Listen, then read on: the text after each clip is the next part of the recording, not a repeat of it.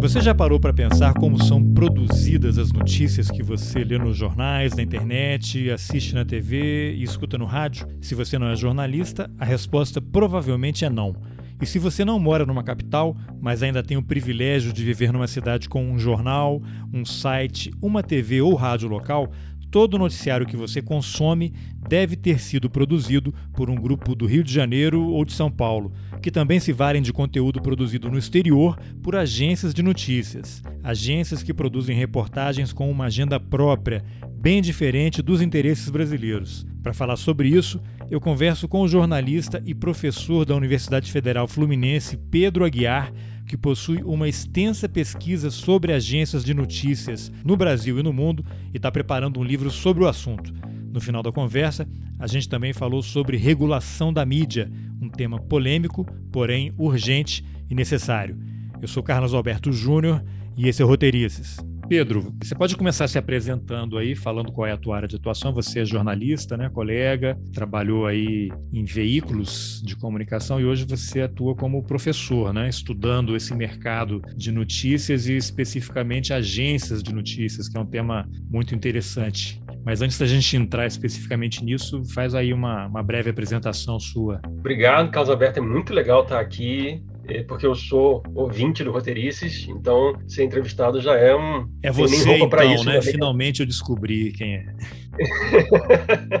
não, sério, ainda, ainda, bem que é, só, que é só áudio, porque eu não tenho roupa para isso. Né?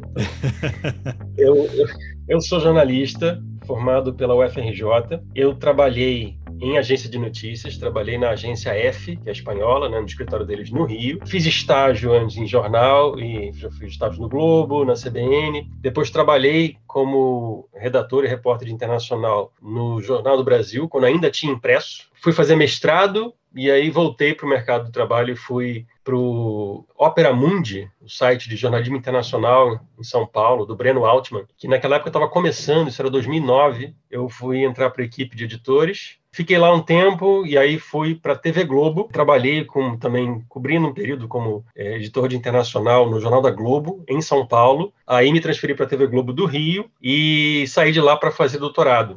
E, em, em, paralelo a tudo isso, eu tinha um pé na, na redação e um pé na carreira acadêmica. Eu já estava dando aula é, desde como monitor de disciplina em graduação, depois dei aula no mestrado. Aí fui professor substituto na UF, depois na UERJ, também como substituto, aquele contrato temporário, né, dois anos. Fiz concurso e passei para a Universidade Estadual de Ponta Grossa, no Paraná. Fiquei lá só um semestre, porque logo depois eu fui chamado em outro concurso da própria UF, e que é onde eu sou professor agora, atualmente. É, e pretendo ser até me aposentar. E então, assim, fiquei em três estados, né, e, quatro universidades e rodei redações aí, mas sempre trabalhando com o internacional e sempre lidando com material de agências de notícias de um lado ou de outro do balcão, ou, ou produzindo material das agências ou recebendo material de agências para fazer as matérias de internacional. E depois estudando as agências.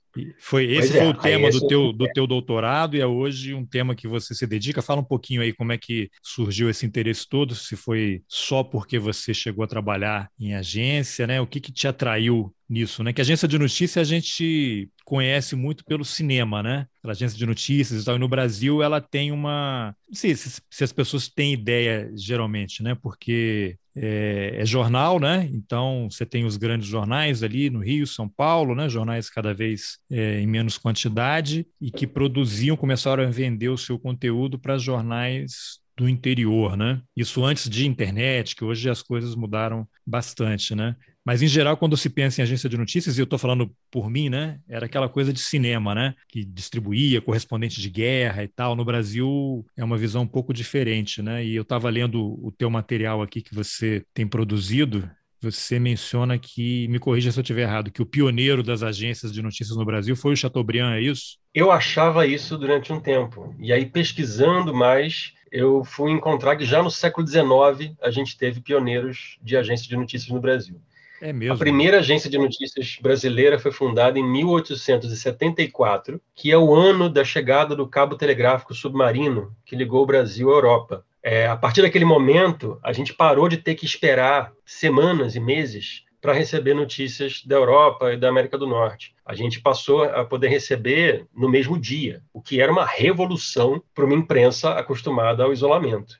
Né? Isolamento geográfico, inclusive, isolamento noticioso. Antes que o cabo fosse instalado é, até Recife, que foi é, meados do ano daquele ano, junho, julho daquele ano, em fevereiro, um banqueiro falido chamado é, Manuel Gomes de Oliveira fundou uma agência chamada Agência Americana Telegráfica para fazer essa distribuição de matérias entre jornais de cidades diferentes. E é muito engraçado como a história se repete, porque a, a, trajetória do Manuel Gomes de Oliveira é muito parecida com a trajetória do Charles-Louis Havas, que foi o fundador da primeira agência de notícias do mundo na França, em 1835. O Havas, ele era um comerciante de, de importação, exportação, importava algodão brasileiro, pernambucano, para a França, isso no iníciozinho do século XIX. Começa o Império do Napoleão, ele vira financista do Napoleão. É, ele era sócio de um outro banqueiro, Gabriel Julião Uvrat, que por sua vez era concorrente da família Rothschild. Ele empresta dinheiro para Napoleão para financiar as campanhas militares, expansionistas e tal, e desde, desde a derrota na Rússia, em 1912, é, o Estado francês começa a ficar inadimplente e o Uvrat e o Havas começam a perder dinheiro. Depois de Waterloo, então,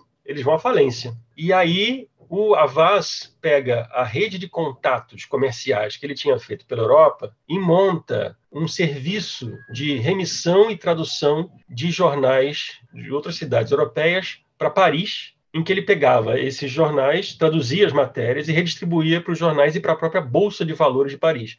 É, é, era voltado para a imprensa, mas era voltado mais ainda para o mercado financeiro, o que é um traço das agências de notícias até hoje. A gente vai ter mais exemplos disso, inclusive no Brasil. E o negócio das agências começa assim. E elas acabaram virando grandes fábricas de informação. É engraçado porque você falou que muita gente nem tem ideia do que é agência de notícias, eu sempre costumo comparar. Ninguém tem dúvida sobre o que é um jornal, ou sobre o que é a TV, ou sobre o que é rádio, mas agências não são um serviço que pareça de imediato que faça parte da vida das pessoas. E mesmo dos jornalistas, é mais dos jornalistas que lidam com o serviço delas, é, especialmente da editoria de internacional, mas também de economia, de esporte, né, que recebem material de agências. Agora, para o público comum fica uma coisa meio abstrata, mas eu, eu costumo dar exemplos de que há, existem agências em várias coisas, conteúdos informativos que as pessoas consomem.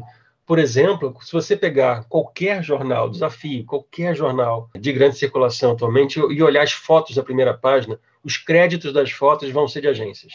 Vai ser Reuters, vai ser AFP, AP, F, DPA, sem contar as agências brasileiras, Folha Press, Agência Estado, Agência Globo, elas são grandes distribuidoras de fotografia. Também nas matérias de internacional, em televisão, em TV aberta, se você vai assistir agora a matéria sobre Afeganistão, quase nada do que daquele VT é produzido pelo próprio repórter da emissora. Uma grande parte, a maioria, eu posso falar porque eu trabalhei fazendo isso, a maioria das imagens é captada por câmeras de agências de notícias que redistribuem esse material para os seus clientes, que são os, os emissores, são, são, são as emissoras, né? São a mídia. Os clientes das agências são a mídia, o setor financeiro, bancos, e o setor público, órgãos públicos, autoridades, diplomatas, militares, tudo isso são assinantes de serviços de agências. É, eu queria só terminar... dar um, um, Não, não, um depoimento pessoal para não perder o gancho do, da, tá. da, televisão, porque eu fui correspondente da TV Brasil na África de 2008 a 2010. Eu fiquei baseado em Angola, né? E aí era isso, né? Você estava lá cobrindo a África. Eu viajei muito pelo continente, viajei para 19 países fazendo coberturas e tal.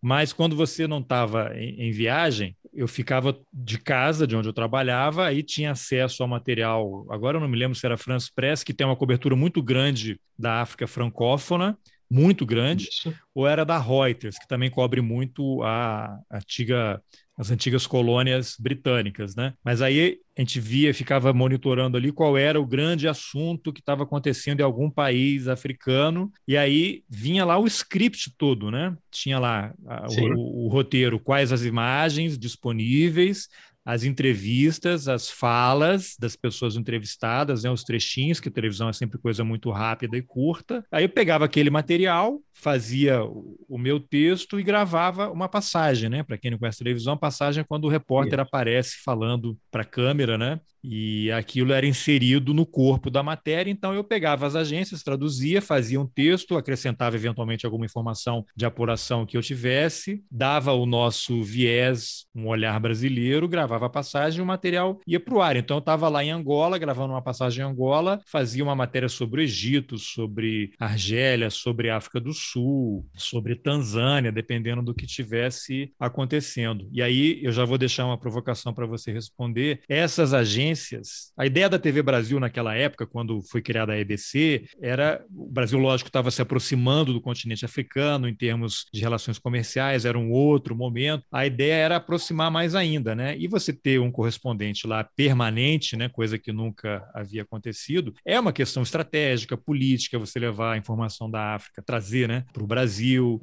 tentar estreitar iniciativa que depois, infelizmente, desapareceu. Depois de mim teve dois outros correspondentes que me sucederam lá, mas depois acabou. Então, é, esse material das agências que chegava era muito interessante, porque as agências internacionais elas têm uma agenda. Ela não é a mesma agenda do Brasil. Se você tem lá um, um, uma agência, um jornalista, ou de agência ou de veículo, né? New York Times, Economist, New Yorker, de onde quer que seja, ou, ou de, de da, da, França, eles têm uma, uma agenda que tem a ver com os interesses econômicos deles, né? É, americanos, claro. europeus, e, e, não é o mesmo no Brasil. Então, às vezes, você chega, pegava aquele material assim, olha, vamos fazer aqui, mas é, uma, é um olhar dele, é, uma, é, uma, é um interesse deles. O, o ângulo, né? O ângulo é, da matéria. É outro ângulo e tal. E no Brasil não tem, e se perdeu, né? Hoje você tem, acho que pouquíssimos correspondentes na Europa, né? Você tem a Globo, os jornais acho que nem todos têm mais, e na África não tem ninguém, né? Não tem ninguém. Depois eu vou contar Isso. um outro episódio que eu quase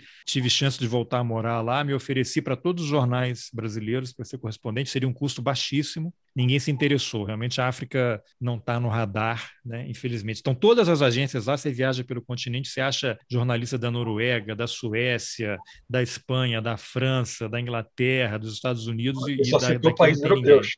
É, porque eles têm interesse, têm negócios, né? São, são outras coisas. Eles né? têm dinheiro, sim. É, mas eu te atravessei é. aí porque eu queria, achei importante dar esse depoimento, talvez sirva de gancho aí para você comentar alguma coisa. Não, serve muito, porque agora é minha vez de dizer. Então é você, porque eu cito em aula que a EBC teve correspondente em Luanda, tinha praça permanente lá, e fico falando que foi uma experiência que não durou muito. Então, é, eu então fui o primeiro que... correspondente de uma TV brasileira na África, em Angola. Os outros dois que me sucederam ficaram em Moçambique. Sim, Maputo, né? Puxa vida, não, agora eu vou querer, eu vou, vou, retribuir essa entrevista eh, convidando você para falar para os meus alunos, por favor. Ah, vai ser uma honra. Mas então, é, sim, essa questão da geopolítica das agências de notícias é fundamental para entender como o trânsito de informações se dá. É, nos anos 70, 80, teve um debate global sobre isso, que foi materializado na campanha pela chamada Nova Ordem Mundial da Informação e da Comunicação, conhecida pela sigla NOMIC, N-O-M-I-C, que foi uma iniciativa de países do então chamado Terceiro Mundo, atualmente conhecido como Sul Global, os países periféricos do mundo, os países mais pobres do mundo, para exigir uma é, regulação internacional sobre o jornalismo e sobre a comunicação é, entre países, para que não houvesse abusos como poucas agências dos países mais ricos sendo monopólios da cobertura dos países mais pobres e colocando esse ângulo, os seus pontos de vista, as suas perspectivas editoriais na cobertura que os próprios países mais pobres têm dos outros países mais pobres. Então a gente aqui na, no Brasil fica sabendo da África pela Reuters, pela Associated Press, pela France Press, que são as agências dos países imperialistas, dos países que colonizaram a própria África. Mesmo para falar de países de língua portuguesa, depois que, não, que a gente não tinha mais correspondente próprio, como você foi, a gente precisou usar material de quê? Da Lusa, que é a agência de Portugal, que tem acordos de redistribuição com as agências dos outros países de língua portuguesa na África, como a Angop, de Angola, a AIM, de Moçambique, a STP Press, de São Tomé e Príncipe, a Infopress, de Cabo Verde. Então, tudo isso faz com que o, o desenho do fluxo de informação internacional ele não seja com retas, né? no sentido sul, sul, dos países do sul global para outros países do sul global, e sim faz uma triangulação passando pelo norte, né? So, sai do sul, sobe para o norte e volta para o sul. É, e lá lembra... no norte não é apenas um. Lembrando que além é da, luz, da luz, você tem a RTP também, a Rádio TV Portuguesa, que ela tem uma presença nesses países todos. Eu estive em São Tomé e Príncipe, estive em Cabo Verde, estive na Guiné-Bissau. Acho que Guiné-Bissau eles não estão Talvez te... eles estão lá em Cabo Verde, mas é um voo curto que eles podem fazer. Estão em Moçambique e eles fazem uma cobertura, estão em Angola também e distribuem esse material. Tanto que eles têm RTP África, né? Eles têm programas Isso. locais e têm transmissão exclusiva para lá, mas são os interesses portugueses, né? E daquela elite Sim. local que está sempre mancomunada com as elites portuguesas também, né? A gente pode citar Isabel dos Santos, né, filha do ex-presidente de Angola, que é sócia de bancos em Portugal, claro. É, mas veja bem, isso aí a RTP fornece para a própria África de língua portuguesa. Eu estava me referindo ao Brasil. Como é que nós no Brasil temos imagens, coberturas sobre a África de língua portuguesa? A Luz atualmente tem, não só atualmente, né, já tem alguns anos, tem acordos de parceria com a Agência Brasil. Então tem coisa que a Agência Brasil dá sobre Angola para falar, por exemplo, da recente viagem do vice-presidente Hamilton Mourão a Angola. Esse material não chega diretamente via uma empresa brasileira, é via uma empresa portuguesa cuja titularidade, cuja propriedade é distribuída entre 50, um pouquinho fica quebrados do Estado português e os outros 49, quebrados de empresas privadas de mídia portuguesa. SIC, Correio da Manhã, Jornal de Notícias, Público, por aí vai. Os interesses que são dados na cobertura de Angola são os interesses de uma antiga potência colonial europeia, não são os nossos interesses brasileiros. Então, o que você disse está muito certo, porque a gente acaba recebendo notícias do mundo pelos olhares estrangeiros da, das potências coloniais. Agora, eu, eu não tinha terminado de responder como é que eu cheguei nesse tema de pesquisa olhando como as agências se tornaram essas fábricas de informação que são muito padronizadas, trabalham linearmente, com uma linha de montagem, com os correspondentes colocando a matéria no sistema, eles indo para a redação central na sede, que geralmente é isso, é Paris, para France Press, é Madrid para F, é Londres para Reuters, é, é Nova York para Associated Press, e de lá, redistribuindo para os escritórios regionais das agências, eu comecei a reparar que as agências funcionavam como verdadeiras fábricas fordistas. É, do mesmo jeito que, que o Henry Ford dizia que você pode ter o carro da cor que você quiser, desde que seja preto, na agência o equivalente a isso é você pode ter a cobertura que você quiser sobre qualquer tema do terceiro mundo, desde que seja pela, pela perspectiva do primeiro mundo. E nessa estrutura de pega a matéria para editar, edita, envia, para os clientes, pega a próxima, edita, envia para os clientes. Eu me sentia saindo da redação como o Charlie Chaplin no Tempos Modernos, que saía da, do trabalho da fábrica, é, ia para a rua, continuava com um tique de, de apertar parafuso nas mãos. Sim. Eu me sentia com um tique de digitar no, no teclado porque é, é, era um processo extremamente é, repetitivo, linear, mas ao mesmo tempo muito importante, que é por meio dessas notícias que a cobertura internacional consegue ser feita. E aí eu achei, pô, isso dá tema de pesquisa. Né? Assim como o jornalista diz, isso dá pauta, como pesquisador também pensei, pô, isso dá, isso dá tese.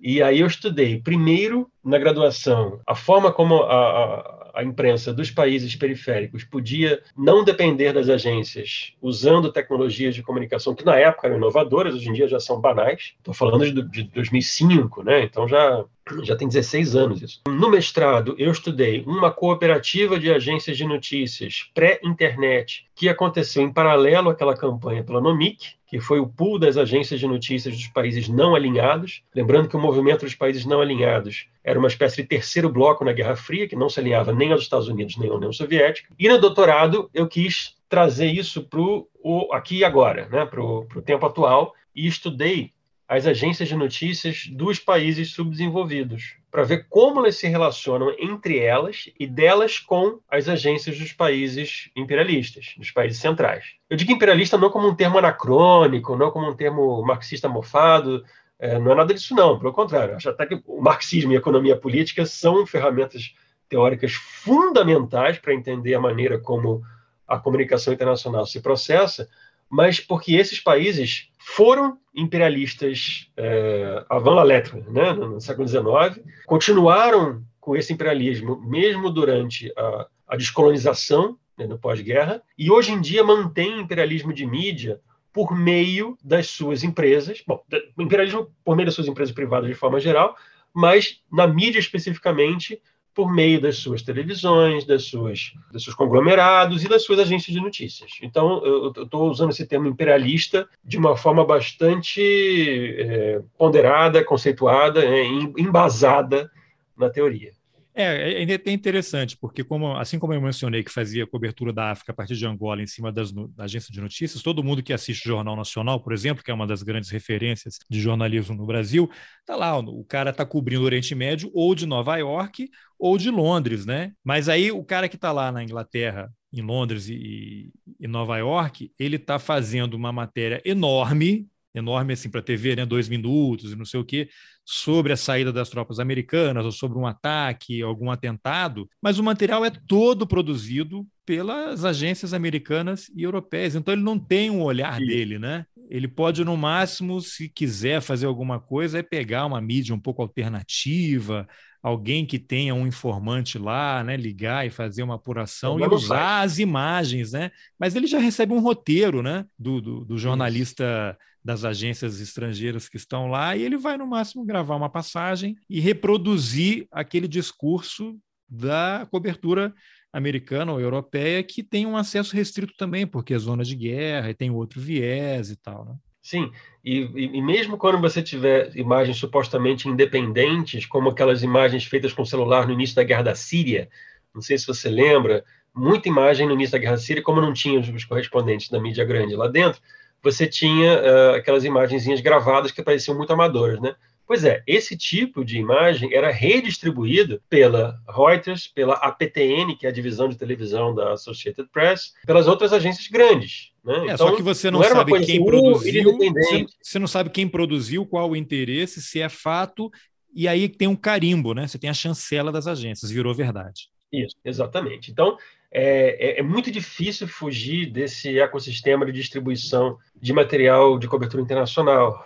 Né? Assim, eu, eu, eu acho, por isso que eu acho relevante estudar como as agências operam, como elas constroem laços, quem são os donos delas, quais são os interesses privados, de que impacto, por exemplo, o capital financeiro tem nesse tipo de material, que é, que é nesse tipo de trabalho. Então, tudo isso eu acho muito, muito, muito relevante. Inclusive, até quero aproveitar para indicar alguns trabalhos para quem estiver ouvindo e quiser procurar para saber mais, é, não é muita gente que pesquisa agências de notícias no Brasil, mas tem duas autoras, duas pesquisadoras que eu acho muito relevante. Para falar das agências de televisão, tem a Maria Cleidejane Esperidião, que foi jornalista de TV durante muitos anos, é, trabalha, na, trabalha na Brage também, escreveu a tese dela, defendida na UMESP, sobre as gigantes do telejornalismo mundial, que são essas que são a Reuters TV e a PTN, é, um pouco também a ITN, que é uma, uma, agência britânica derivada da ITV, que é uma emissora privada do Reino Unido, é, e é um material riquíssimo para falar de agências de televisão. E para falar daquelas agências do mundo lusófono, né, dos países portugueses, tem a Juliana Lisboa, que é gaúcha, e defendeu a tese dela lá na Unicinos, falando sobre uh, essa relação entre as agências dos países africanos de língua portuguesa e a Lusa, né? e também na, na, relação com a Agência Brasil da EBC, do Brasil. Então, tem esses materiais muito ricos de pesquisa que, infelizmente, ainda são minoria. Eu queria que mais jornalistas, mais estudantes de jornalismo pesquisassem agências de notícias, porque não são um tema pequeno e, nem, e muito menos recente. Eu, a gente estava falando aqui de 1874. Daqui a três anos, 2024, a gente vai completar um século e meio de jornalismo de agências só no Brasil. É, daqui a 10 anos vamos completar 200 anos de jornalismo de agências no mundo. Então, não é um tema novo, as agências são mais antigas, por exemplo, que o jornalismo de rádio, de TV, de internet, e proporcionalmente se pesquisa muito pouco sobre agências de notícias. Eu não sei se vale mencionar o Pero Vaz de Caminha, né, que ele talvez tenha sido o primeiro correspondente, né, mandou a, devolveu a carta de navio, não sei se ele entra em alguma categoria aí.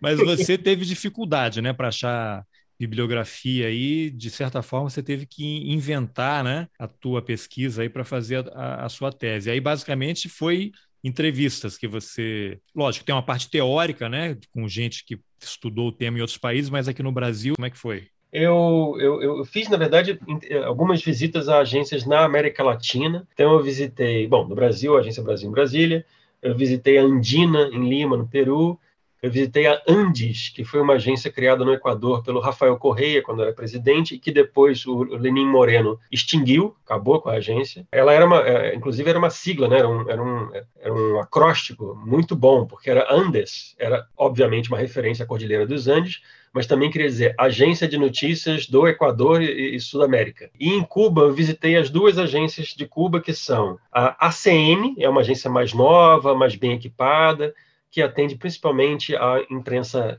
interna de Cuba, e a Prensa Latina, que é uma agência heróica, que tem uma baita de uma história, que é, quando eu estive lá no ano de 2015, ela funcionava com equipamentos dos anos 90, com computadores 486, impressora matricial, monitores de tubo, e eu fiquei assim muito, muito chocado com como uma agência mal equipada daquele jeito conseguia fazer um serviço de notícias 24 horas por dia, 7 dias por semana, em cinco línguas, que são português, francês, espanhol, espanhol, claro, né, nativo, inglês, eu acho que tinha também turco. Eu acho que eles estavam estavam começando um serviço em turco. É, e eles têm correspondentes, eles têm correspondentes em vários países. Em vários países, não só da América Latina, mas do mundo. Quando a prensa latina começou, ainda em 59, por iniciativa do Che Guevara, junto com outro argentino, que era o Jorge Ricardo Massetti, também um cara que tem uma história de vida incrível, deixou de ser jornalista para ser guerrilheiro. E eles queriam fazer uma agência que fosse para a América Latina inteira, bem na, na, ideia guevarista de exportação da revolução. Então eles implantaram delegações, que são os birôs de agências de notícias, né, os escritórios, em quase todos os países da América Latina, pelo menos todos os grandes países da América Latina, e é, à medida que iam se implantando ditaduras de direita nos países, eles iam sendo expulsos. Então, aqui no Brasil, por exemplo, logo em 64, o, os correspondentes da, da prensa latina chegaram a ser presos. Teve gente que teve que fugir. Eu estou falando de brasileiros que colaboravam com a agência cubana. E mesmo assim, depois eles só voltaram depois da redemocratização. Mas são uma agência sem, sem dever nada a, a outras grandes agências do mundo. Assim, fazem um trabalho sério, com, com cobertura do dia a dia, de economia, de cultura, de esportes também. Não ficam pensando assim, ah, é propaganda do governo cubano. Não, para para ler, não é propaganda. Realmente eles fazem cobertura, inclusive quando tem críticas a Cuba, feitas de fora e tal, eles dão. Eles, eles têm correspondentes também nos Estados Unidos, até para cobrir a ONU em Nova York. Então, já que eles estão lá cobrindo a ONU, eles também cobrem o governo americano. E esse material americana. deles é distribuído para países de língua hispânica, eles estão produzindo em outros idiomas, como você falou, entra em, em veículos de vários países. É, eles, o negócio é o aproveitamento isso. disso. Eles vendem, né, ou, ou fica disponível para veículos que quiserem publicar o material deles. Sim, eles vendem, é, é, fonte de receita, não é tudo produzido, não é tudo no, no site, não. É, muitas vezes a pessoa hum, que não está acostumada é, não sabe diferenciar o que, que é uma agência de notícias e o que, que é um site que você bota lá para publicar. Né? Uma agência de notícias, ela tem uma dinâmica de logística de informação para entregar ao cliente. E aquilo que por acaso sai no site é uma amostra grátis, é, um, é uma, uma porcentagem bastante pequena do total do serviço informativo que a agência presta. Para ter acesso à íntegra, tem que pagar, tem que ser assinante da agência. E essas assinaturas são feitas, às vezes, por uma, uma assinatura, pode ser mensal, semestral, anual, um período dentro do qual o, o cliente pode usar um número ilimitado de textos, e aí um número que pode ser predeterminado ou também ilimitado de fotos e outros serviços que as agências prestarem também, que podem ser, pode ser áudio, pode ser vídeo, pode ser infográficos, é, pode ser indicadores financeiros, tudo isso uma agência de notícias pode prestar. Então, nesse caso da prensa latina, o material é pouco aproveitado pela grande imprensa, mas alimenta a imprensa alternativa, imprensa de esquerda, jornais de esquerda que existem na América Latina, como o La Jornada do México, o Página Doce da Argentina. Tá? Esses jornais têm interesse, têm predisposição para aproveitar o material da prensa latina. Agora tem, nossa, tem muita história para contar, tem muita coisa assim de ter testemunhado e as agências de notícias nos países periféricos, em geral, têm esse problema crônico da falta de recursos, falta de dinheiro para se equipar, para contratar pessoal, para ter equipe de tradução. Enquanto as agências dos países ricos, a Reuters, a AP, a FP, FDPA, elas têm muita bala na agulha. E o que é interessante é que muitas vezes tem gente que aponta a culpa disso no fato de serem agências estatais. Só que não são só as agências dos países pobres que são estatais. A, a FP ela é pública, porém depende do Estado francês para se subsidiar. Como? O, os órgãos públicos do Estado francês são assinantes dos serviços da AFP. Então, se tirar o dinheiro que chega das assinaturas dos órgãos estatais franceses, não entra no orçamento suficiente para cobrir as operações da AFP. A F da Espanha é estatal, é uma empresa estatal cuja,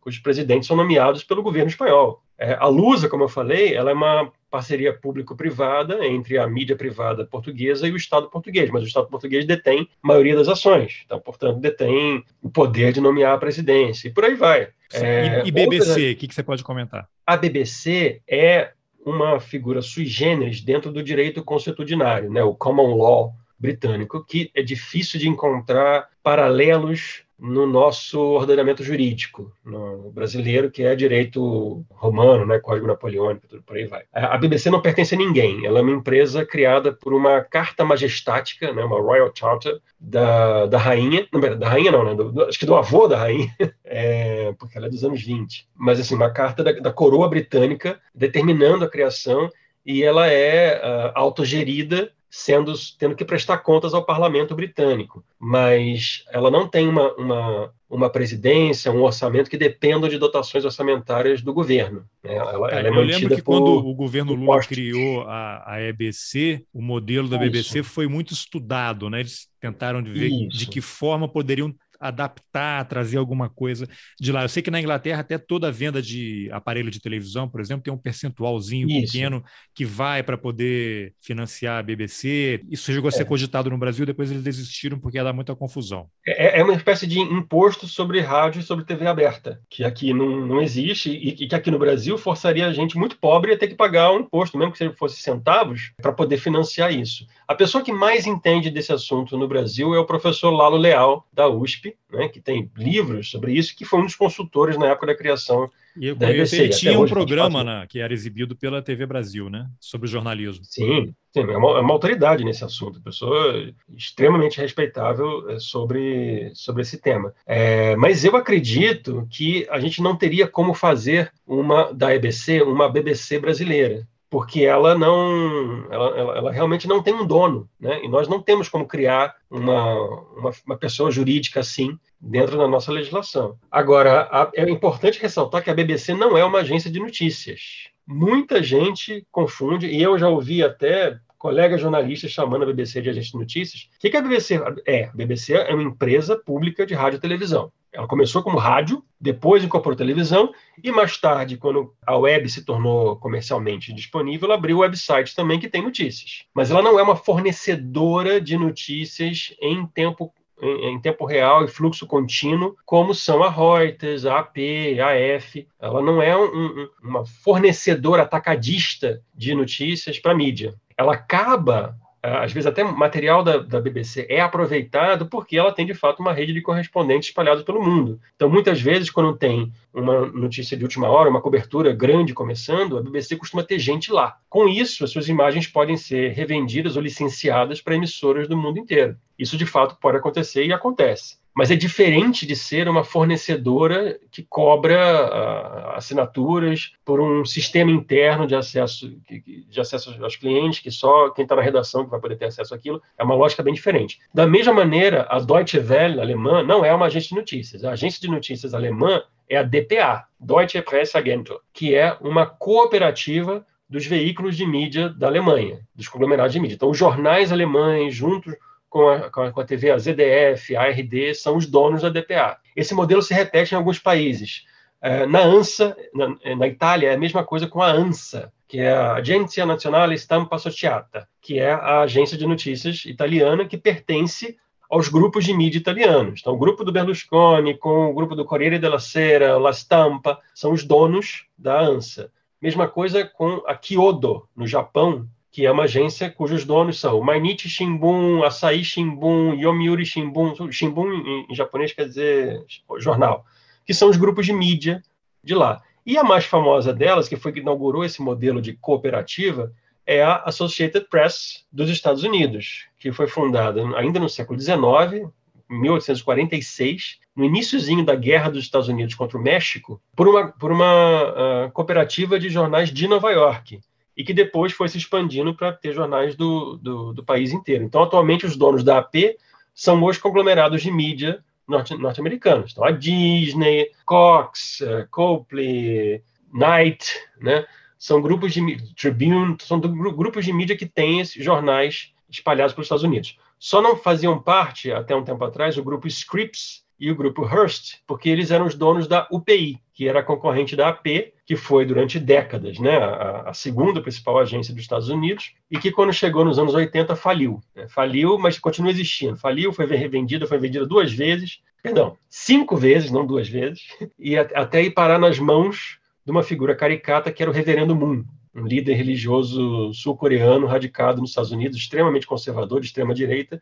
Então, hoje em dia, a UPI é uma espécie, deixou de ser uma agência respeitável, que cobria a Casa Branca, cobria a América Latina muito bem, e passou a ser um, um órgão de propaganda da extrema-direita dos Estados Unidos. E, e, no Brasil, o que, que você pode falar da operação da, das agências aqui? Né? Eu não sei se tem alguma que se caracteriza exatamente como uma agência de notícias clássica ou se elas são, como você menciona em alguns dos seus textos, apenas revendedoras do material que já é produzido pelos jornais, né? Quando havia só jornal, não havia internet, aquele material vai ser produzido e aí no fim do dia eles mandavam por telex para os assinantes do país inteiro, jornais do interior que queriam ter algum noticiário nacional ou não tinham gente, não tinham condição de manter correspondente em outros lugares. E aí você tinha lá Agência Globo, Estado, Folha, JB, quando o jornal ainda existia. O que, você pode comentar desse modelo de agência no Brasil? A adaptação à realidade brasileira? O que você pode falar? Esse modelo brasileiro, é, eu achava antigamente que ele era sui generis, que ele era exclusivo, coisa nossa, que fosse uma, fosse uma jabuticaba. Mas depois, pesquisando, descobri que existem modelos parecidos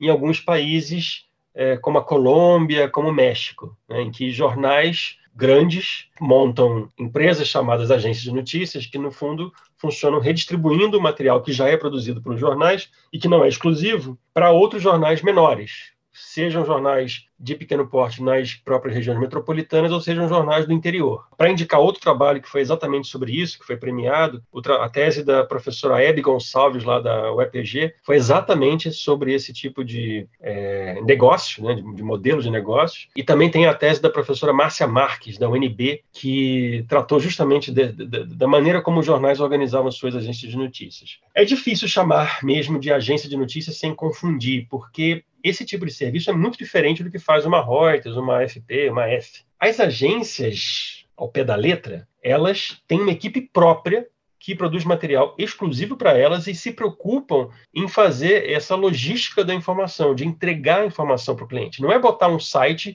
e dizer vem aqui pegar se você quiser. E sim de montar um sistema que antigamente era com telex, mais antigamente ainda era com teletipo e com telégrafo, mas que atualmente tem sido feito por meio de intranets, né, de redes de acesso privado, que são é, fornecidas para os clientes. Agora, o que as agências como a Agência Estado, a Agência Globo Folha Press fazem é uma espécie de repescagem do material produzido pelos seus próprios jornais. Vamos lembrar que quase todos já tiveram uma edição, um, jornal maior e um jornal de linha popular, né? Então, o Estadão tinha o Estado de São Paulo e o Jornal da Tarde. O Jornal da Tarde fechou em 2012, eu acho a Folha tinha a, a, Folha da Tarde, que virou depois o Agora São Paulo, e o Globo tem o Extra, o Expresso e atualmente é o dono do Valor Econômico, que por sua vez tem a sua própria agência de notícias, que é a Valor Pro. Eles pegavam o material produzido para esses jornais da casa e depois juntaram com rádios, com website e passaram a oferecer para jornais do, de, de, fora do eixo Rio-São Paulo. Né, é, o Valor, inclusive, ele tem um serviço em inglês, né?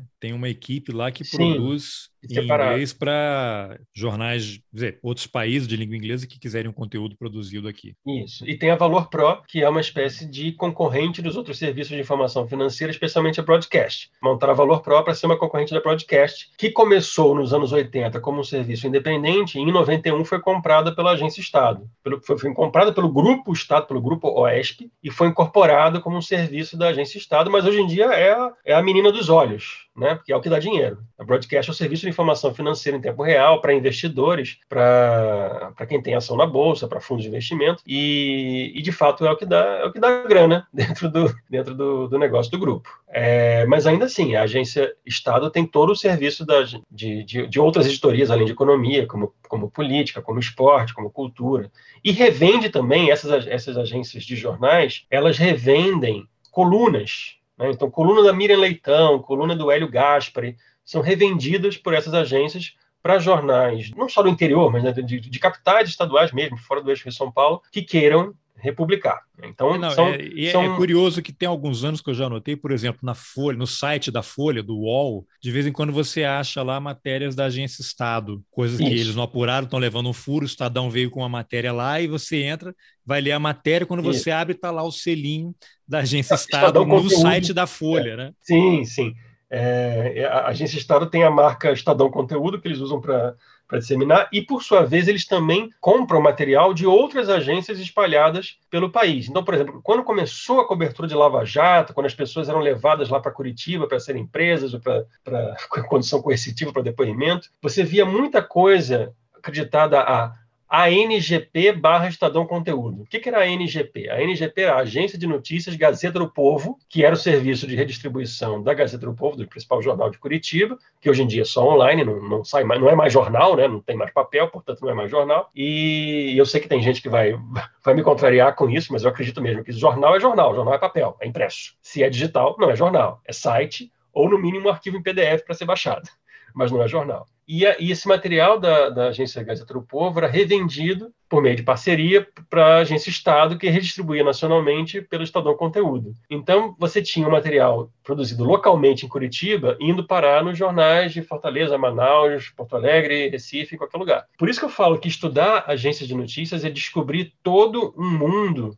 de negócios dentro do jornalismo que fica um pouco opaco, que o pessoal não se não observa muito, né? Porque é, acaba sendo uma transação intercorporativa, business to business, e não vai para o público final. Mas eu acho, eu acho fascinante. Assim, é, é interessante tipo que de... eu trabalhei alguns anos no Correio Brasiliense, em Brasília, e lá eu fui coordenador de economia depois de política. E aí assinavam a agência Estado e a agência Globo. E aí havia de vez em quando umas confusões lá, porque o contrato, aparentemente, né? Tem ninguém no correio aqui para, se eu estiver falando errado, depois me mandem uma, um e-mail aí que eu corrijo qualquer coisa. Mas a experiência que eu tive lá, pelo contrato, o correio não era obrigado a dar o crédito agência. Ah.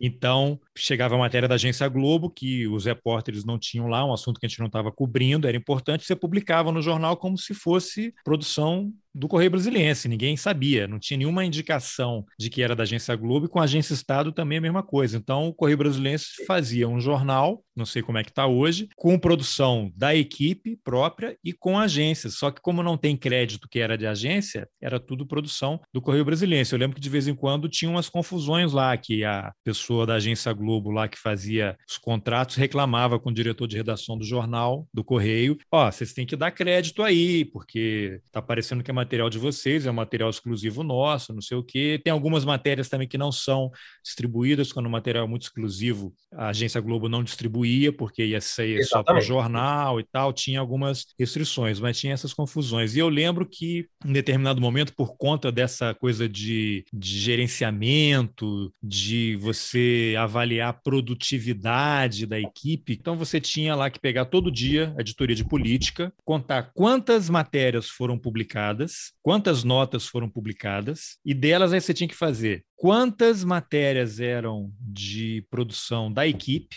dos repórteres do jornal, quantas eram matéria de agência, quantas eram matérias de agência a gente tinha o material, né? E aí a gente optou por dar o material da, da, da agência para liberar o repórter para fazer alguma outra coisa, ou ajudar em outra cobertura, ou alguma outra razão, né? E aí havia uma cobrança em termos de produtividade que a, as editorias tinham que dar furo, furo jornalístico, né? Aquela matéria exclusiva no jargão, com o material da equipe. E, e hum. havia uma pressão para você. A, a gente assinava a agência, mas você tinha uma pressão para usar cada vez menos material de agência. Então você criou aquela situação maluca que era: você tem uma equipe de repórteres que poderia estar sendo usada para apurar um material exclusivo de maior fôlego, em vez de ficar na portaria Sim. esperando um ministro sair para dar uma declaração, que você poderia simplesmente pegar da agência e usar depois. Então você tinha é, é essa briga. A gente tem que aumentar a produção própria e, ao mesmo tempo, não pode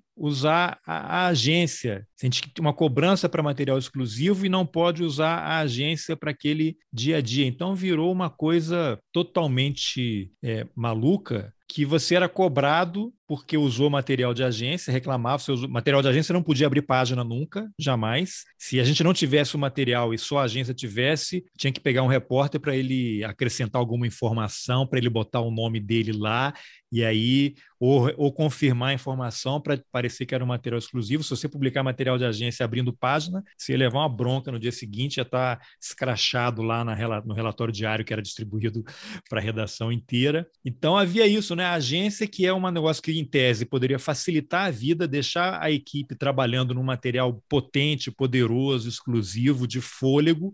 Não, você brigava, botava a equipe para brigar com a própria agência que você tinha contratado. Fazer uma concorrência interna, né? Isso é bem doido mesmo. Primeiro, porque existe um certo preconceito de jornalistas com agências de notícias, como sendo isso, ah, é um material empacotado, um material pronto, estéreo, como eu falei, né, dessa produção fordista padronizada. É, é, não vou negar que seja mas não quer dizer que não tenha o seu valor jornalístico, inclusive porque a agência de notícias muitas vezes tem acesso a fontes e a, a, a apurações que outros, que veículos não vão ter. É, a agência não é um veículo, o veículo é, é direcionado para o público. A agência é direcionada para os veículos. Então, a agência é um serviço jornalístico, mas que não é, não é mídia, né? não, é, não, tá, não é um meio de comunicação é, aberto, né? Ele é voltado para outros jornalistas. E uma segunda coisa, eu acho que não é mais assim porque eu, eu, às vezes de ler online o, o, o, Correio Brasiliense, realmente eu não tenho ele impresso, é, eu vejo muito mais material de agência do que se tinha antes. Então, assim, acho que hoje em dia assinam também a Folha Press. E o que é mais louco é, às vezes, ver isso, um, um jornal que é da capital federal, usando material da Folha Press para cobrir Congresso, para cobrir Planalto. É aquela história de enxugamento das redações, crise econômica, Exato. você não tem gente. Mas, Carlos, veja você, isso em outros países pode ser impensável. É como se fosse o Washington Post, que é da capital dos Estados Unidos, cobrindo Casa Branca usando material da AP. Não faz Times. muito sentido. Eles têm orgulho. Né? Ou, ou, do New York Times, que é de outra, de outra cidade, né?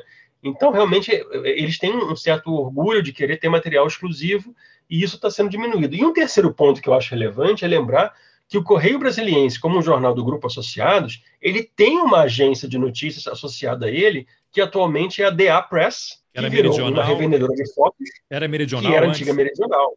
Exatamente. Até, até 1974, ela era a agência meridional que tinha sido fundada pelo Chateaubriand, em 31.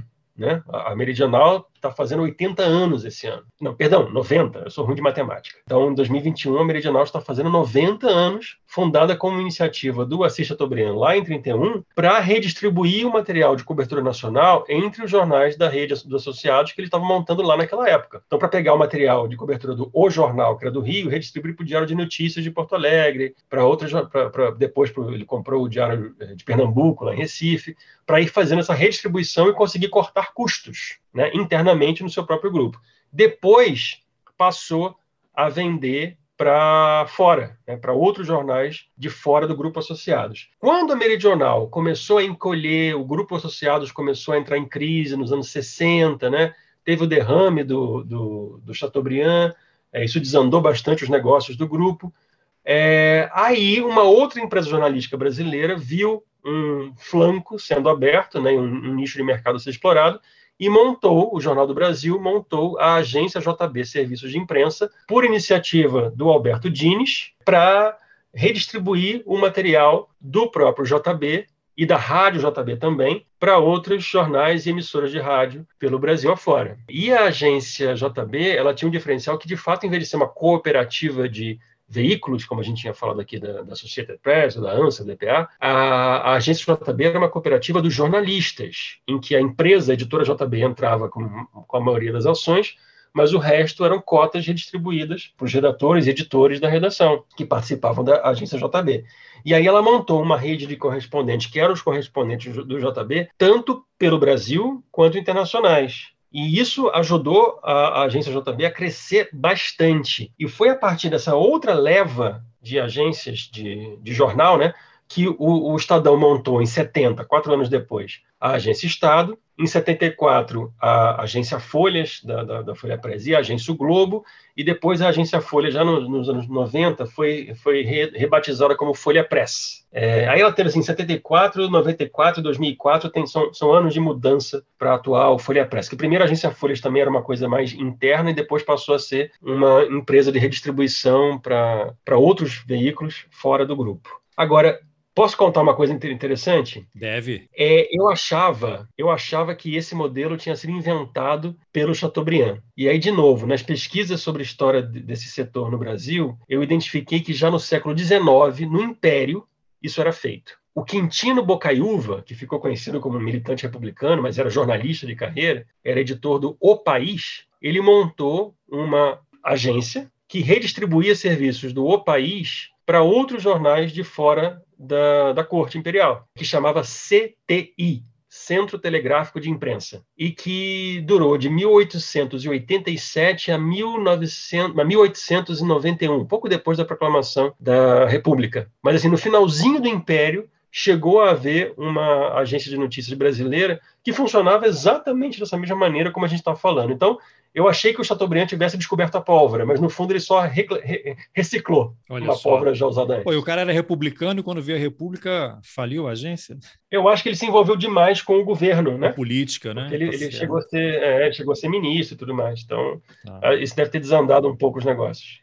Agora, Pedro, o que você poderia comentar? Também, é uma coisa que eu li num dos seus textos aí, sobre a entrada no Brasil desses veículos estrangeiros e publicando em português. Né? Você tem site da BBC Brasil, que chegou há algum tempo a ter parceria também com, acho que não sei se com a Band, mas com a CBN, né? Os caras tinham entrada diária em rádio, né? Mas eles têm o site em português. Você tem a, a France Press, que produz conteúdo em português para televisão. Você tem o El País também, né? Que aí já é o site do jornal e tal, não é exatamente uma agência, mas ele está competindo com essa mídia tradicional. Esse é um tema que você também acompanha e poderia falar alguma coisa? Sim, estou acompanhando um pouco, sim. É, tem alguns é, orientandos que estão pesquisando isso, acho muito relevante, mas eu acho importante a gente diferenciar o, o que, que é uma coisa e o que, é outra, né? Não misturar É que aí não seria competir com a agência, né? Ele está competindo com o Globo, com a é. Folha, é. Estadão, né? Sim, sim, mas olha só, eu acho importante a gente lembrar primeiro que isso não é tão novo. O, o serviço da BBC Brasil existe desde os anos 30 como serviço de rádio. Aliás, perdão, no anos 30, se não me engano, é 41. É bem, bem durante a guerra, bem quando os Estados Unidos ainda não tinham entrado na guerra e havia aquela pressão para o Brasil entrar só que não se sabia se o Brasil ia entrar ainda do lado do eixo ou dos aliados. Né? E aí o, o, a BBC britânica montou a, a BBC Brasil, como já tinha montado. Né? Sim, serviço em português de rádio, né? pensando em rádio de ondas curtas naquela época. Como montar, montou em espanhol também para outros países da América Latina, montou em francês. Não, não, não era uma exclusividade nossa, não. Mas esse tipo de serviço já era ouvido e era reproduzido aqui naquela época. Aí quem, quem pesquisou isso foram Rose Eskenazi, tá? que tem texto sobre isso, e um professor aposentado da UF chamado João Batista de Abreu, que fez uma tese sobre isso e que por acaso vem a ser meu pai. É, sem querer ser muito cabotino e nepotista, mas eu estou aqui recomendando textos, eu acho relevante recomendar para quem quiser pesquisar mais sobre esses assuntos. O fato é que depois a gente também teve as franquias de publicações estrangeiras aqui, que eram muitas vezes feitas com acordos de coedição entre editoras estrangeiras e editoras brasileiras. Até porque, desde o governo Vargas, a gente tem aqui uma restrição à propriedade de mídia por estrangeiros no Brasil. Isso foi mantido nas constituições posteriores, nas, na legislação posterior. Né? Só na, na época do governo Fernando Henrique foi aberta uma exceção para até 30% de capital estrangeiro na mídia. Foi quando a Naspers da, da África do Sul comprou 30% da Abril e tudo mais. Bom, essas revistas, como por exemplo as seleções de Reader's Digest, estão aqui desde os anos 40, desde os anos 50, fazendo depois as coedições, por exemplo, da Cosmopolitan com a Abril para lançar a revista nova, a edição brasileira da Playboy, edições da, da Block com a National Geographic. É, isso já existia há algum tempo, então não é uma novidade. O que a gente tem de novidade são um, um, acesso mais direto que essas empresas estrangeiras têm ao mercado brasileiro por meio da internet. Porque aí elas abrem um site e não há não há impedimento na legislação brasileira para que empresas estrangeiras tenham sites em português. Afinal, eles podem estar hospedados num servidor fora do Brasil, e aí a legislação brasileira não alcança, certo? Mas há sim para contratação de jornalistas brasileiros. Então, por exemplo, o Intercept Brasil, ele é uma edição brasileira do site da Intercept, que é dos Estados Unidos. Como que ele é registrado aqui como pessoa jurídica, o CNPJ? Como uma agência de notícias. Ele não é uma agência de notícias. Ele é um site, certo? Só que formalmente ele é registrado como uma agência de notícias para poder aproveitar as brechas que a legislação brasileira dá para a contratação de jornalistas brasileiros por uma empresa estrangeira. E pode ter uma redação aqui, pode ter licença para funcionar como, como um veículo jornalístico aqui, sem problema mas com registro de CNPJ de agência de notícias. O El País Brasil é, é diferente, ele é uma edição brasileira de um, de um, jornal espanhol, que só existe como jornal em espanhol, não existe como jornal em português, em português ele é um site, não é um jornal.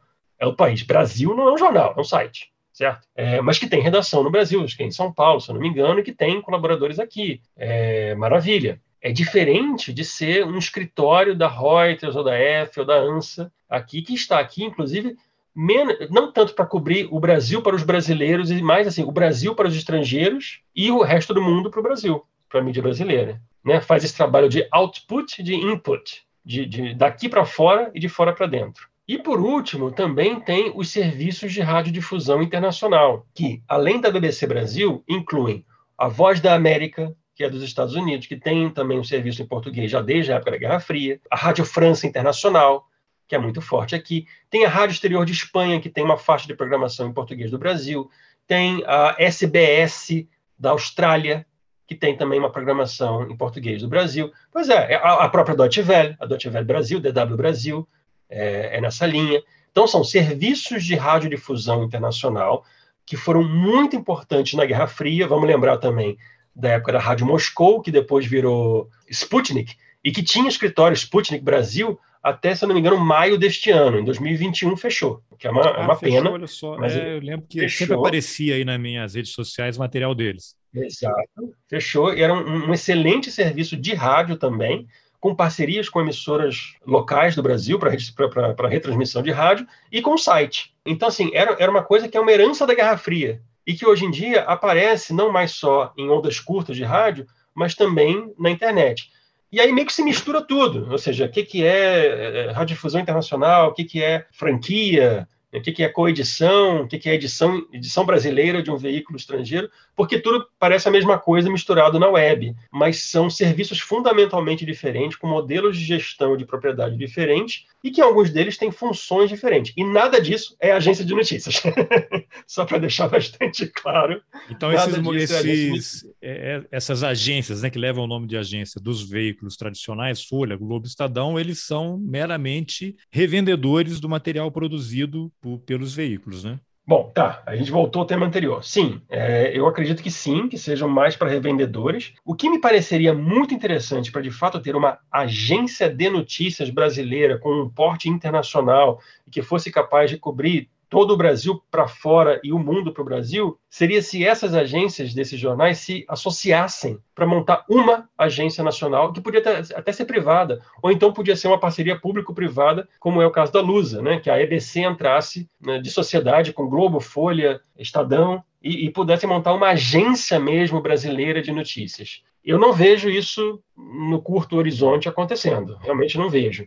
Mas esse seria o modelo da Associated Press ou da DPA, ou da ANSA, ou da Kyodo, que são veículos concorrentes e grupos de mídia concorrentes de cada um desses países se associando, fazendo uma parceria para alimentar os seus jornais, os seus veículos, especialmente com cobertura internacional e com cobertura de fora dos seus, das suas praças, né, de, de, das suas sedes. Isso, isso não é uma coisa absurda. Existe um modelo assim na, na Colômbia. A Colômbia tem uma agência chamada Colprensa, que é uma associação entre o La República, El Tiempo, El Universal de Cartagena, que se associaram para montar uma agência nacional e eles diluem custos, eles somam custos e, e, eliminam redundância de trabalho. Então, em vez de você ter correspondente da Folha do Globo do Estadão em Nova York, você tem um correspondente só de uma agência que fosse comum a todos eles, para conseguir mandar material que todos eles pudessem distribuir. Cada um, na sua redação, retrabalharia esse material da maneira como você contou aí do, do Correio Brasiliense. Então, sabe quando isso chegou a ser tentado no Brasil?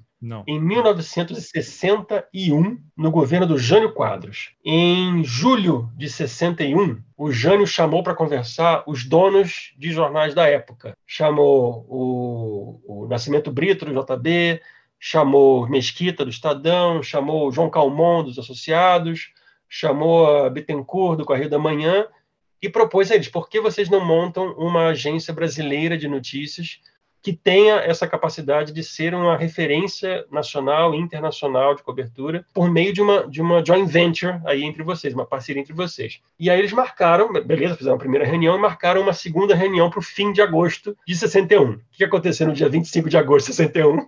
O Jano renunciou e a ideia não foi para frente. Olha só. Mas, assim, pesquisando a história de agências de notícias no Brasil, a gente descobre coisas muito interessantes e que mudaram até a minha ideia. Eu, nos meus textos que eu escrevia 10 anos atrás, eu dizia que o Brasil nunca teve uma agência de notícias de referência. E hoje em dia eu vejo que isso é falso. A gente não só foi o primeiro país da América Latina a ter agência de notícias, lá em 1874. A gente teve agência no Império com essa Quintino Bocaiúva. Depois, em 1909, a gente montou, foi montada no Brasil uma outra agência chamada Agência Americana por ninguém menos que o Olavo Bilac, o poeta, né, que também era jornalista, com dinheiro do Itamaraty liberado pelo Barão do Rio Branco. Caramba, hein? E essa agência chegou a ter correspondente em todos os países da América do Sul e mais Estados Unidos, Portugal, Inglaterra e França. E, e, era uma agência que atendia a imprensa brasileira. Como ela era muito ligada aos políticos da República Velha, quando veio a Revolução de 30, ela foi empastelada, fechada, o, o, governo do, do revolucionário, né, do, do, Getúlio, caçou a licença telegráfica que ela tinha, que era o que dava direito a, a tarifas promocionais para usar o serviço de telégrafo, e ela faliu, né, teve que fechar.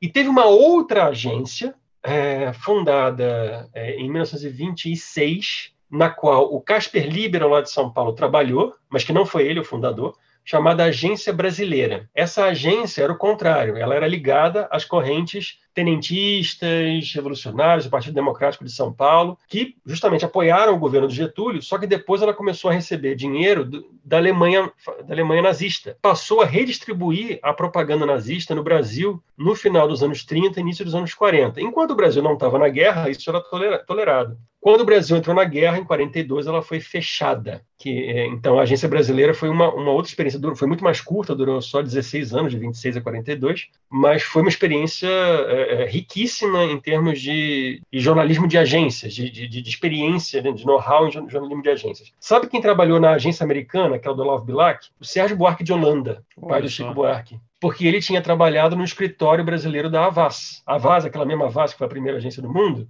Sim. tinha escritório no Brasil, e o Sérgio Buarque trabalhou lá e depois foi contratado para trabalhar na agência ah, americana. Também trabalharam o Austrégésilo de Ataíde e chegaram a tentar cooptar o Câmara Cascudo para trabalhar também, o folclorista. Né? Então, assim, o jornalismo de agências no Brasil tem, envolve nomes que a gente associa à literatura, à intelectualidade brasileira, e são pessoas assim que tinham muito a contribuir naquela época, pessoas que eram versadas em outros idiomas, então podiam trabalhar fazendo tradução das matérias, pessoas com uma intensa cultura geral.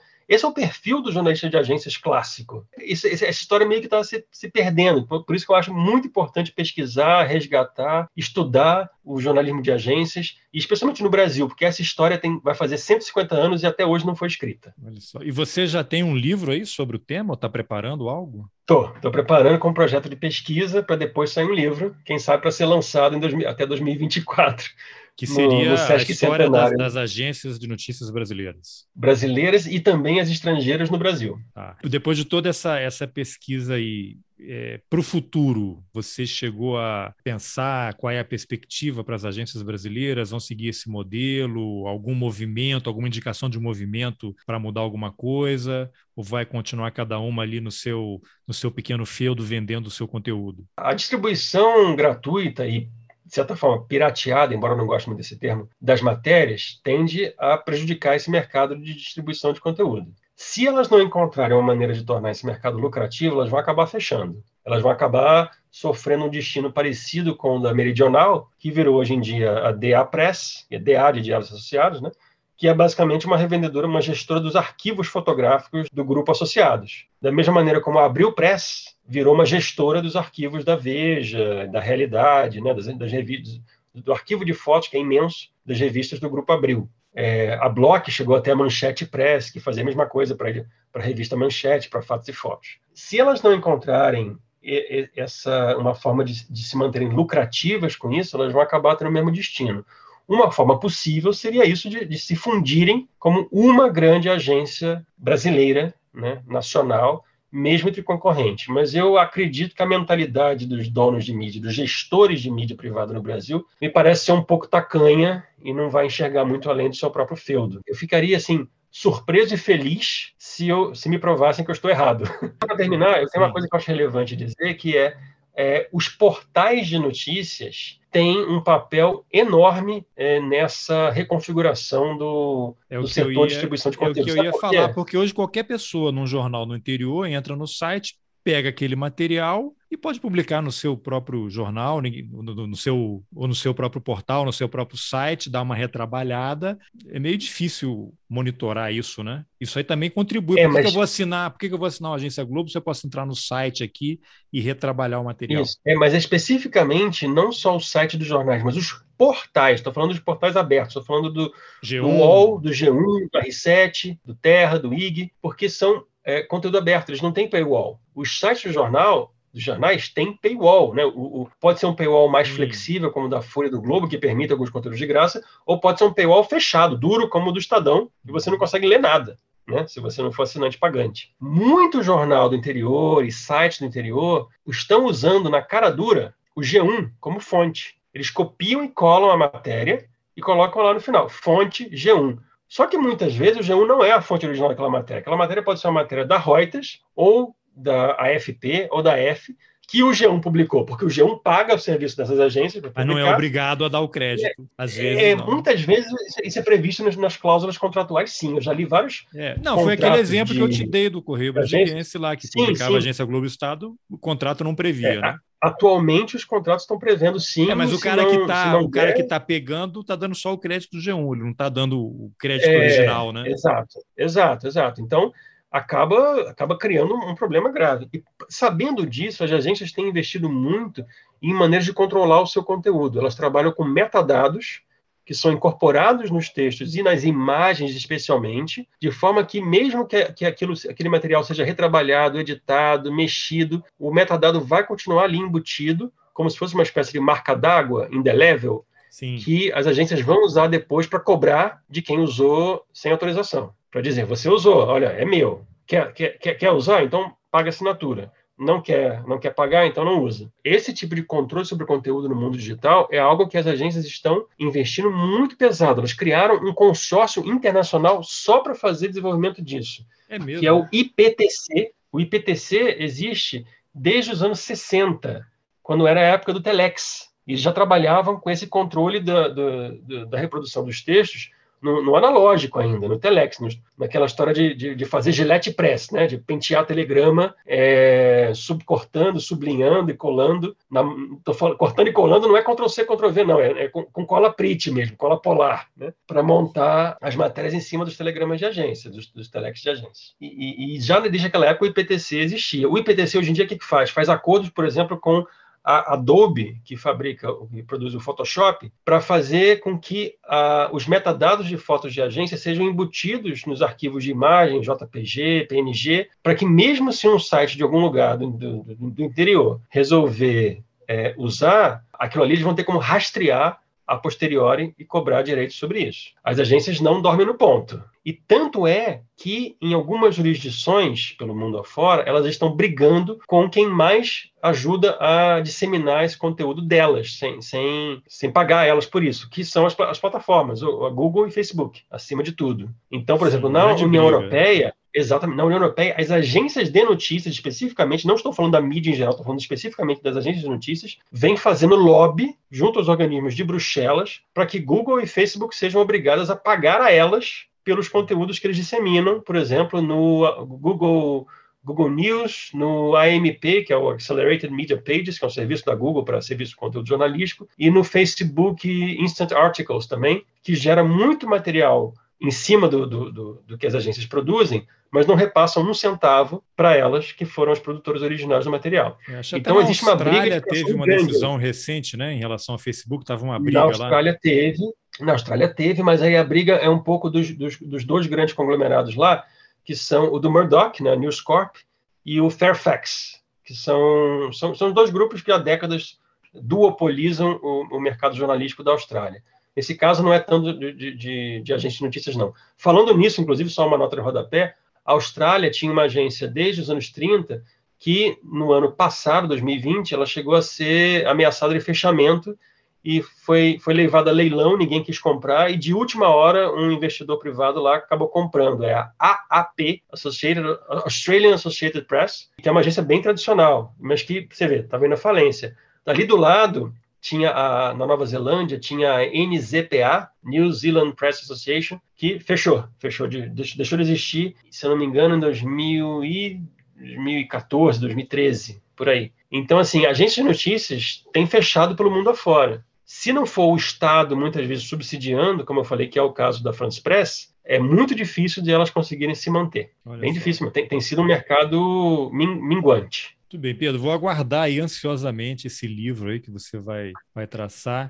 E uma, uma última pergunta aqui, não sei se é um tema que você está acompanhando também, essa história recente aí, baseado numa, num tweet do ex-presidente Lula sobre regulação da mídia, que deu uma confusão danada aí, muitos jornalistas se manifestando, de, confundindo né, censura com regulação da mídia, que é uma coisa que acontece em todos os países, praticamente, né, os mais avançados, pelo menos, e que as pessoas não entendem, né, tendem a confundir uma coisa com a outra. Esse é um tema que você está acompanhando também? Acompanho sim, não é meu tema de pesquisa, mas acompanho como praticamente todo jornalista e professor de jornalismo deveria acompanhar, porque a regulação de mídia é uma exigência democrática. A regulação de mídia existe nas democracias consolidadas do, do mundo, tanto nos países do, dos países centrais, países ricos, né, dos países da Europa Ocidental, nos Estados Unidos, no Canadá, na Austrália, no Japão, todos eles têm regulação de mídia, quanto em, em, democracias do sul global. E não estamos falando de regimes bolivarianos, estamos falando de democracias é, estáveis na, na, na, própria América Latina, no México, na Ásia, na Índia. Tá? Simplesmente é uma maneira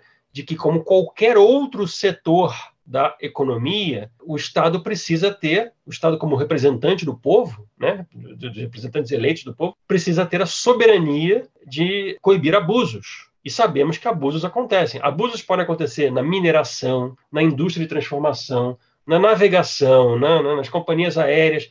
Pô, todos esses setores têm órgãos reguladores que fazem fiscalização, que cobram o cumprimento da lei, que verificam se os salários estão sendo pagos, se, se não está tendo mutreta de trabalhista. Né? Tudo isso é regulado. Por que, que a, a, a, mídia tem que ser diferente?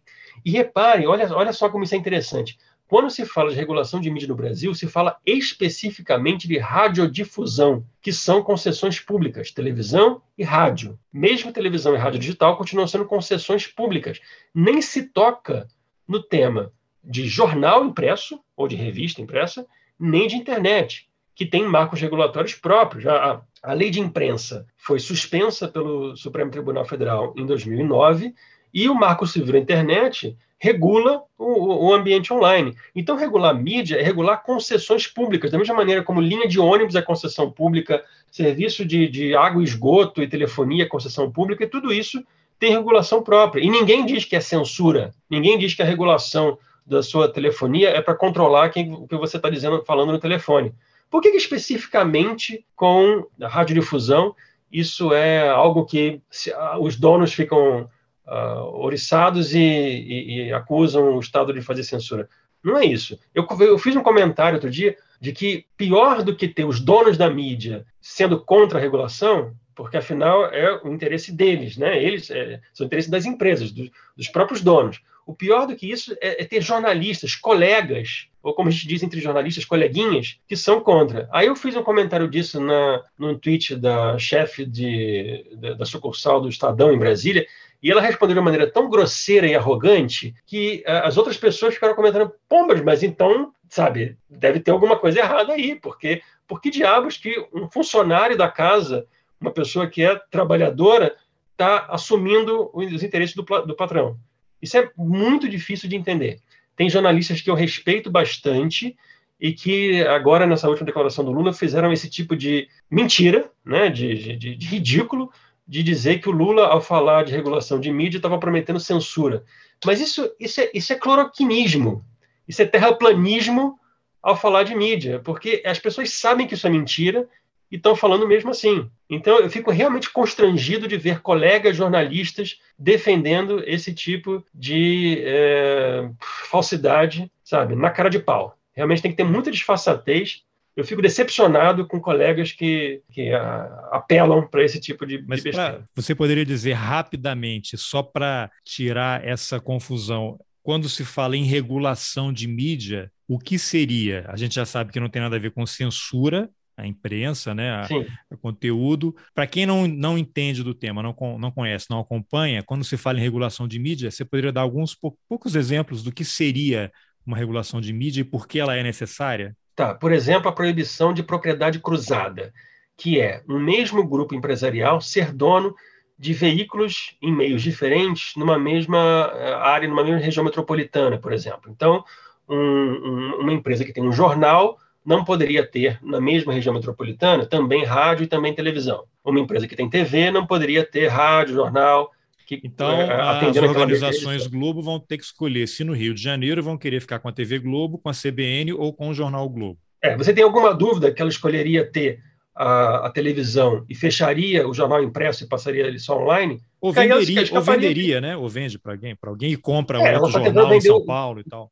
Tá tentando, já fez isso com o Diário de São Paulo e devolveu, né? Passou adiante. É, e tem o valor econômico, é... né? Que é baseado em São Paulo. Tem valor, sim, é verdade. É, simplesmente não, não, não seria um problema para eles, não seria um grande problema. É, outro ponto seria a, a, limitação que já existe na legislação brasileira do número de emissoras, de emissoras próprias numa, numa rede. Né? A, a Globo, por exemplo, só tem cinco emissoras, mas a Record tem mais do que cinco emissoras porque começou com a, uma estrutura montada ainda antes do Código Brasileiro de Telecomunicações, nos anos 50, né, na época do Paulo Machado de Carvalho, antes do Edir Macedo, muito antes do Edir Macedo. Então, é, esse tipo de, de previsão para limitar a propriedade, limitar a, a, exploração abusiva de um certo setor econômico, é o, que se, é o que se tem em mente quando se fala em regulação de mídia. Inclusive, Não tem Estados nada Unidos... a ver com conteúdo. É, nos Estados Unidos é altamente Nada. regulado nesse setor de, de rádio e TV. Você tem um monte de emissores, inclusive na área de cinema, né? O cara que produz o filme, ele não pode mais ser dono do cinema. É, nos anos Porque 60, é 70, né, houve uma grande mudança, o que motivou sim. o surgimento de novos negócios, novas empresas, né? Sim, sim. Distribuiu melhor, é, é, apareceram empresas de pequeno e médio porte, é, que geram mais empregos do que as grandes empresas. Aquilo que a TV Globo se orgulha de dizer que nós, nós, nós exibimos a maior parte da nossa, nossa programação é produção própria. Isso é ruim. Isso é ruim para o mercado. Isso é ruim porque é, é, é uma empresa contratando os profissionais, os técnicos, os diretores, os atores, os músicos. Se fossem várias pequenas empresas contratando, e eu tô, olha, o meu discurso aqui está sendo capitalista, nada marxista, mas essa, essa distribuição do, do mercado é, aumentaria, enriqueceria o mercado, aumentaria as vagas disponíveis. Por exemplo, né? 30% então, da programação teria que ser comprada de produtoras independentes, por exemplo. Por exemplo. Que é uma isso, coisa que exatamente. acontece com TV a cabo, né? Exatamente. Então, regulação de mídia não tem nada a ver com conteúdo, nada a ver com controle de qual conteúdo pode ser vinculado, o que vai ser dito. E, e, isso seria censura, mas não é o caso. Ninguém está falando disso. Está falando de redistribuir, por exemplo, a verba publicitária, de é, é não, não usar critérios puramente é, quantitativos para fazer distribuição, de, por exemplo, da verba publicitária é, é, federal e da publicidade legal que, aliás, vamos lembrar, alguns veículos, como o próprio Valor Econômico, dependem muito de publicidade legal, de publicação de balanço das empresas, que é uma exigência de lei com a qual o Bolsonaro tentou acabar por meio de duas medidas provisórias em 2019 que acabaram caducando, né? não, não foram aprovadas no Congresso. Isso. Então, esse tipo de, de, de, de política pública é o que é esperado de regulação de mídia. Não tem nada, nada, nada a ver com censura. É, é muito, é muito, é falta de caráter fazer esse tipo de associação. Muito bem. Pedro, obrigado pela entrevista. Vou de novo aqui aguardar ansiosamente o seu, seu livro aí, teu trabalho, e vamos combinar outras conversas, porque esse tema ainda precisa ser mais bem explorado. Não só ele, né? Questão de mídia no interior, né? Você já mencionou algumas pessoas aí antes da gente gravar, pessoas que estão acompanhando a questão do desaparecimento de jornais no interior do país e como isso é prejudicial para a sociedade, para a democracia, né? O fato de você não ter ninguém fiscalizando o que acontece naquela prefeitura, naquela Câmara de Vereadores, numa Assembleia, né? Então é um, são temas aí que a gente precisa transformar em, temas permanentes, né? Na, na, na, nossa discussão. Então, mais uma vez, obrigado pela entrevista. Eu que agradeço, foi um prazer de verdade. Vou continuar ouvindo roteirices e reforço que é, é um, iniciativas como a sua, de mídia independente, do jornalismo independente, tem que ser muito valorizadas no Brasil, porque é assim que a gente consegue fazer com que outras histórias, outros temas e outras vozes sejam ouvidas. Então, obrigado, um grande abraço, Carlos. Bom, essa foi a entrevista que eu, Carlos Alberto Júnior, fiz com o jornalista Pedro Aguiar sobre agências de notícias. Se você gostou, compartilhe nas suas redes sociais, mande o link por e-mail. Essa é a melhor forma de ajudar o podcast. E se você acha importante apoiar o jornalismo independente, Considere a possibilidade de contribuir com roteirices. É possível colaborar com qualquer valor pelo Pix ou pela plataforma Catarse a partir de R$ reais mensais. Os links estão nas informações do episódio.